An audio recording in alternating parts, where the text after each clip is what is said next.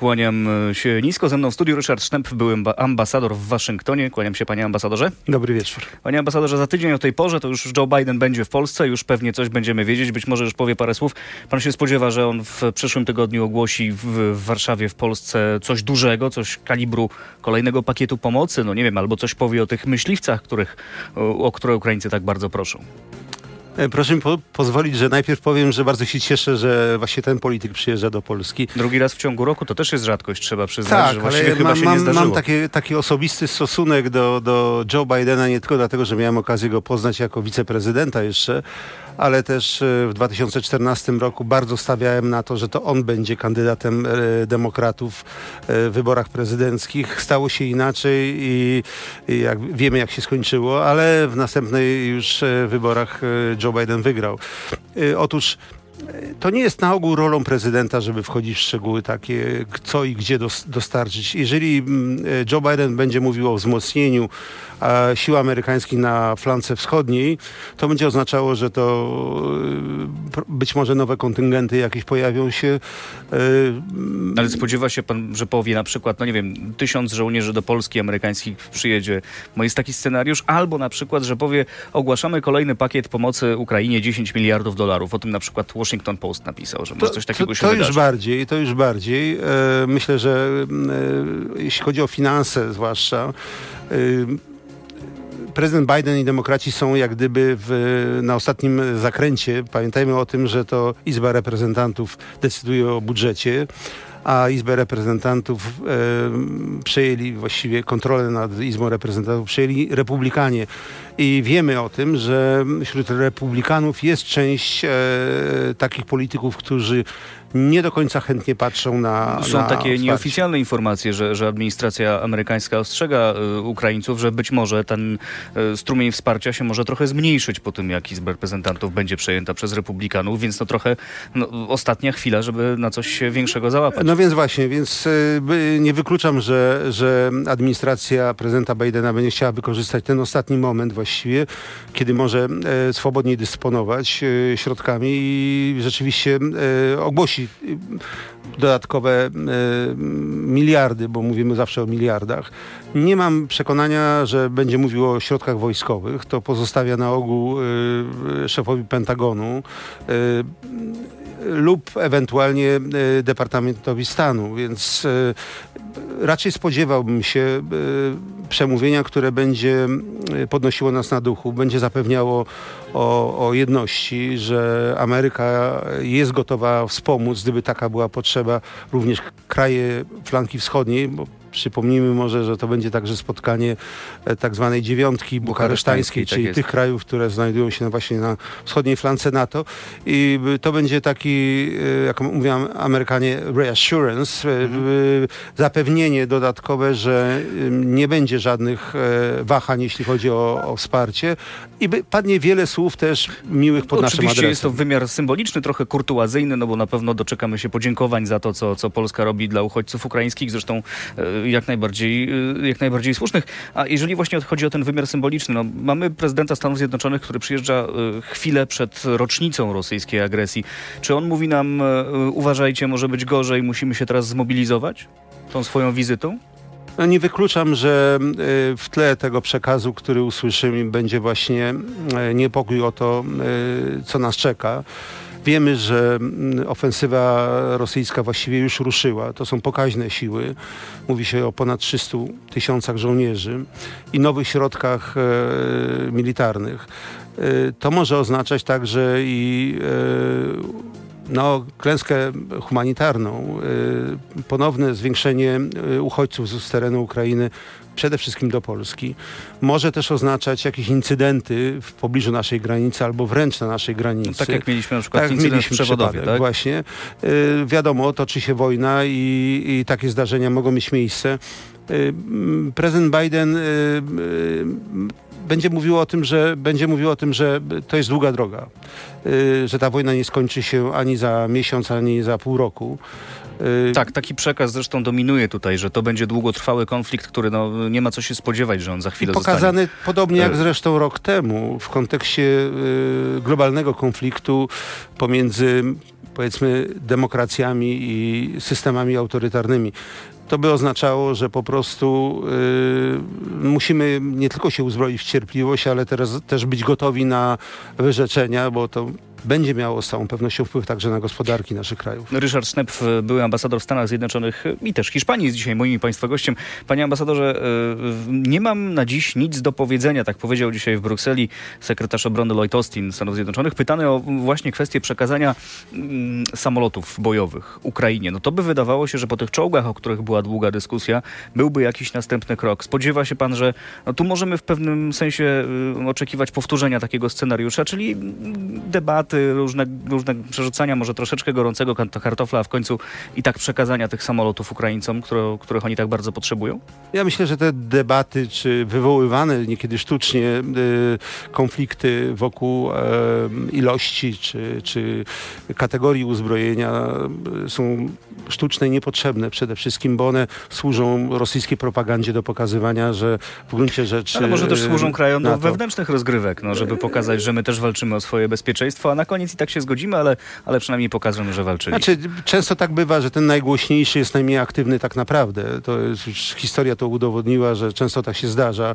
A więc jeżeli nie można pokazać w inny sposób wpływu na, na, na to, co się dzieje, jeżeli jakiś kraj pozostawiam to w domyśle, no nie uczestniczy w decyzyjnych gremiach, to chce pokazać w inny sposób, że jednak potrafi czy może wpływać na yy, podejmowane decyzje. Ja myślę, że sprawa samolotów nie jest zamknięta.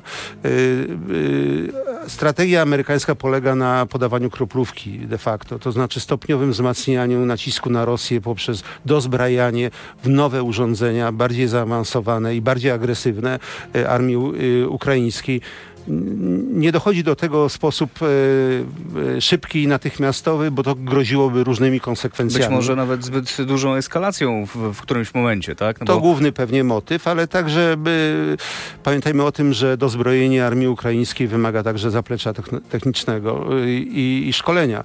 To nie jest tak, nie że jest- sam, jest- samolot czy, czy, czy haubica To nie jest prosta historia. samo. Panie ambasadorze, jeszcze na koniec naszej części radiowej, bo mamy chwilę. E, 21 lutego, czyli ten dzień, kiedy Biden przyleci do Polski, Putin ma wygłosić e, na, e, przemówienie, orędzie do narodu, jak zwał, tak zwał. Trudno, trudno to w tym momencie jakoś nazwać. Pan się spodziewa z jego ust słów, które będą jakąś groźbą, albo jakąś eskalacją e, dyplomatyczną, albo nie tylko dyplomatyczną, militarną. Myślę, że to będzie przede wszystkim oskarżenie pod adresem Zachodu, a zwłaszcza Stanów Zjednoczonych. Em, Putin musi karmić e, swoją narracją własnych obywateli, podtrzymać u nich z kolei e, ducha wojny. E, To jest też, i pewnie to padnie też, że to jest taka druga wojna ojczyźniana, na, nawiązanie do II wojny światowej i zestawienie z agresją hitlerowską wówczas na Niemcy, właśnie tego, co dzieje No tak, się to na, budowanie na tej narracji w Rosji dla Putina jest chyba kluczowe w tym momencie, no bo musi przekonać swoich obywateli, że ta wojna ma jakikolwiek sens. Ale niewykluczone, że przy tej okazji również padną jakieś e, Różne e, deklaracje. e, groźby tak, I o tych groźbach że... i o tym, co powie Putin, co może powiedzieć Putin, porozmawiamy dalej. Naszym gościem jest Ryszard Sznep, były ambasador w Stanach Zjednoczonych. Zapraszamy do RMF24 i na nasze strony sieci. No właśnie, panie ambasadorze, y, utrzymywanie tej takiej y, sensowności w oczach y, Rosjan, że ta wojna ma sens. No, jeżeli ukraińskie szacunki są, są właściwe, no to już ponad 100 tysięcy Rosjan zginęło w tej wojnie albo zostało ciężko rannych. Nawet jeżeli podzielimy to przez dwa, przecież to będzie wtedy Afganistan razy kilka, tak? Wielka narodowa rosyjska trauma. E, Czy to jest tak, że ten rosyjski naród jest już tak utumaniony, że, otumaniony, że nie będzie zwracał uwagi na te wysokie straty? Czy tutaj jest jeszcze jakaś szansa na wewnętrzny opór, czy ona już w ogóle umarła? Ja myślę, że poza nielicznymi osobami nie mamy tak naprawdę wglądu, jaki jest stan nastrojów e, zwykłych, tak zwanych zwykłych obywateli, e, zwykłych Rosjan. E, na pewno wiedza o tym, co dzieje się na froncie jest większa niż na początku. Z całą pewnością Rosjanie wiedzą już, że nikt nie oczekuje ich z i że są ofiary y, i, i one rosną, ale gotowość z kolei e, społeczeństwa rosyjskiego do ponoszenia e, ofiar e, prawdopodobnie jest wyższa niż w krajach zachodnich. To wynika i z historii, e, pewnej psychologii e, narodu rosyjskiego, ale też e, z faktu, że jest to biedniejsze społeczeństwo. E, na ogół biedniejsze społeczeństwa są bardziej goto- gotowe do wyrzeczeń niż te, które są zamożne i syte. No i jednak chyba nie można zapominać o tym, że Rosjanie tą propagandą antyzachodnią są karmieni nie od wczoraj, tylko od wielu, wielu dziesiątek lat. Być może... no tak, ale może niektórzy może- pamiętają te czasy, Tak. kiedy y, by, by jednak panowała jakaś odwilż też. No, ta odwilż była jednak krótkotrwała, jakby się Tak, no, zastanowić, bardzo w, y, porównaniu z całą resztą. Możemy, że możemy żałować tylko, że mit e, Który jest dość powszechny w krajach Zachodu, w Polsce również, jako autora pierestrojki, w, Rosji został zniszczony całkowicie i e, pokazany jako upadek de facto y, wielkiego narodu rosyjskiego. Y, Ta, ta wielkorosyjskie, to wielkorosyjskie myślenie, ono jest obecne bardzo w psychice narodu rosyjskiego. Tak, wydaje się, że to jest też w pewnym sensie motor napędowy tego, co się tam dzieje. E, Panie ambasadorze, jednak wychodząc z Rosji, wracając do tego, co się będzie działo tutaj, e, Joe Biden ma przyjechać. A y, kończąc ten wątek Joe Bidena, tylko czy pan się, nie wiem, uważa pan, że jest jakaś szansa, że, że Biden będzie chciał w jakiś sposób spotkać się z Zełęńskim, na przykład w Rzeszowie? No, po, bo są takie spekulacje, że być może panowie mieliby e, okazję teraz porozmawiać. E, Czy to jest w ogóle możliwe? Znaczy, panowie mieli okazję nie tak dawno porozmawiać. tak, tak, tak. Powiedzmy, No, chodzi o to, że- choć było to w Tak, Waszyngtonie. tak, tak. Y, Spotkanie na Oczywiście. granicy miałoby symboliczny charakter w oczywisty sposób. Nie wiem, czy bezpieczeństwo na to pozwala. Oczywiście y, byłoby to, y, nie wiem, może postawienie nogi amerykańskiego prezydenta na terenie y, objętym wojną i terenie kwestionowanym przez e, Amerykanie Kreml. kochają symbole, więc to E, byłby, byłby Z symbol. pewnością tak, ale ja wierzę bardziej w to, że prezydent amerykański będzie chciał się spotkać z żołnierzami amerykańskimi. To jest tradycja amerykańska.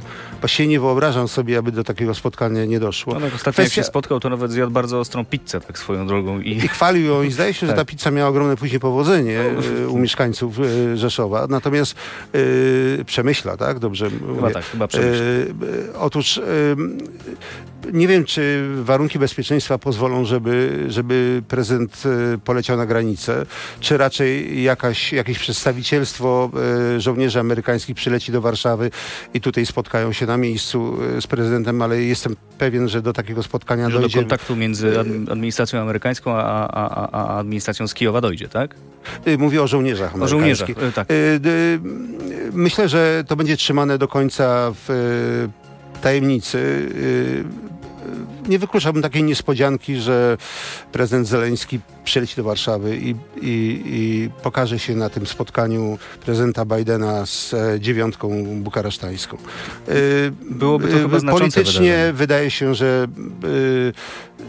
to jest cenne i, i będzie miało siłę nośną. No ale wchodzą w grę jeszcze e, warunki bezpieczeństwa, No tak. e, których nie jesteśmy w stanie Czasami ocenić. też bywa tak, że nawet jeżeli tego typu spotkania się odbywają, to dowiadujemy się do, o nich później, że one były, tak jak zdaje się w przypadku spotkania z Andrzejem Dudą. Te zdjęcia po, po spotkaniu były kilka godzin, żeby właśnie y, sprawy bezpieczeństwa tutaj się zgadzały. Y, Panie ambasadorze, zmieniając trochę temat. y, Jens Stoltenberg, no ale nie bardzo. Jens Stoltenberg powiedział, że no, pod koniec tego roku to on już ustępuje. 9 lat y, to wystarczy. Jego rzeczni- rzeczniczka powiedziała, że to będzie już jego e, ostatni czas jako, e, jako cywilnego szefa NATO. No i teraz właśnie karuzela nazwisk ruszyła. One są różne, jest ich bardzo dużo i właściwie gdzie nie spojrzeć, tam się znajdzie jakiegoś kandydata, ale jakoś nikt nie mówi o Polakach. Widzi pan kogoś godnego tej funkcji albo kogoś, kto by się sprawdził w, w, u nas, w naszej kadrze? Ja myślę przede wszystkim, że wymienienie jakiegokolwiek nazwiska spośród naszych rodaków na tym etapie oznaczałoby jego porażkę później. W związku z tym lepiej nie e, przedstawiać żadnych e, e, czarnych koni w tym, w tym wyścigu. E, I ta pierwsza lista prawdopodobnie nie spełni się. E, To, jest, to są przedbiegi. To jest niezwykle ważne, wpływowe stanowisko. Co jest ważne przy wyborze e, sekretarza generalnego NATO. E, To musi być człowiek, który ma już oczywiście i doświadczenie, i osiągnięcia pewne, więc e, myślę, że e, poziom premiera właśnie lub prezydenta. Do tego jeszcze musi być to człowiek, który jest z kraju, pochodzi z kraju, który nie jest kluczowy. Amerykanie przede wszystkim chcą, aby szefem NATO był ktoś, kto reprezentuje kraj, który nie ma jakiegoś znaczącego udziału, nie gra politycznie na e, e, powiedzmy platformie natowskiej. E, Stąd no, no Duńczyk, prawda, e, takie kandydatury No tak, no, ale pojawiają się też, też takie na, na, nazwiska na liście, jak na przykład premier Estonii czy premier Litwy, no kraje mocno wysunięte na, na, na wschodnią flankę NATO. Znane też obie panie premier z takiej dość twardej retoryki wobec Rosji, więc tu pytanie, czy, czy to nie byłby dobry kierunek, również wskazanie tego kierunku sojuszu, no, tego wschodniego. Ym, Myślę, że to byłby y, ważny sygnał y, wobec Rosji z całą pewnością. Natomiast y, rzeczywiście kraje bałtyckie prezentują niezwykle skuteczną politykę małych y, y, państw, które potrafią y, znakomicie operować na, y, łącznie, razem zresztą y, i grać z dużymi, y, z dużymi partnerami. Y, Kandydatury z tych krajów mają jedną ogromną zaletę. Żaden z tych krajów nie rozgrywa swojej batalii jakiejś o wpływy y, w samym sercu NATO. W związku z tym jest e, To trochę też są bezpieczne neutralne. polityczne, Bezpieczne bezpieczne, politycznie politycznie. te kraje. Tu nie ma jakichś większych kontrowersji, że gdzieś tam z kimś są skonfliktowani. takich. tak? Nie, ma, nie, nie ma ambicji takich, żeby powiedzmy wpływać później Mhm. e, na e, decyzje NATO e, w kwestiach e, globalnych na przykład, porozumień, jakie NATO zawiera. E, Wyobraźmy sobie, że jest to wysoki przedstawiciel Francji lub Niemiec, czy Włoch nawet.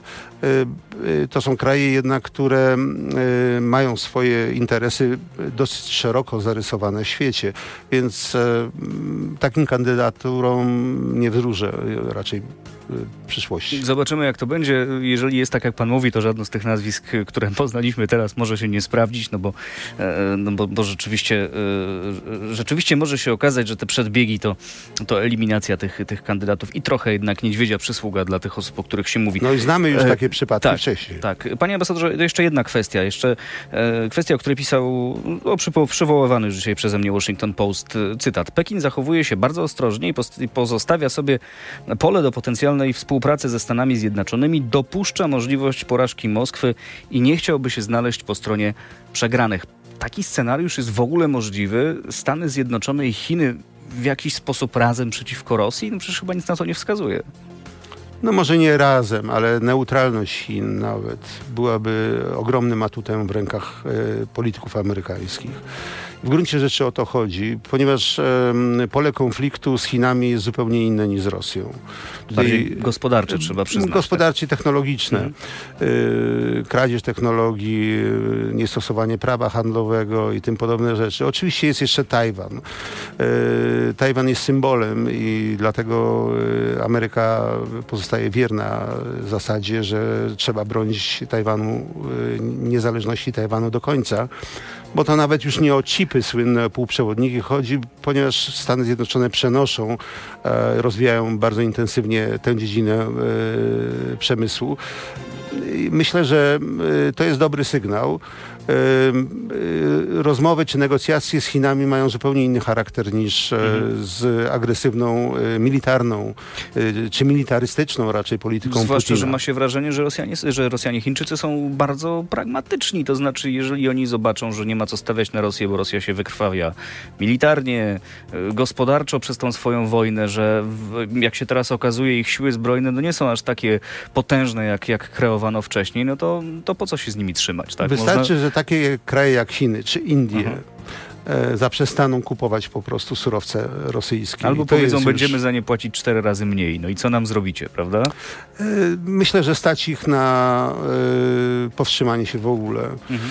To nie jest decyzja agresywna, jednocześnie zmieniająca całkowicie e, no, upozycjonowanie się sił tym konflikcie e, z Rosją, więc e, e, Chiny nie muszą zbyt wiele robić. Wystarczy, że nic nie będą robić, a jest to już ogromny uzysk dla całego Zachodu.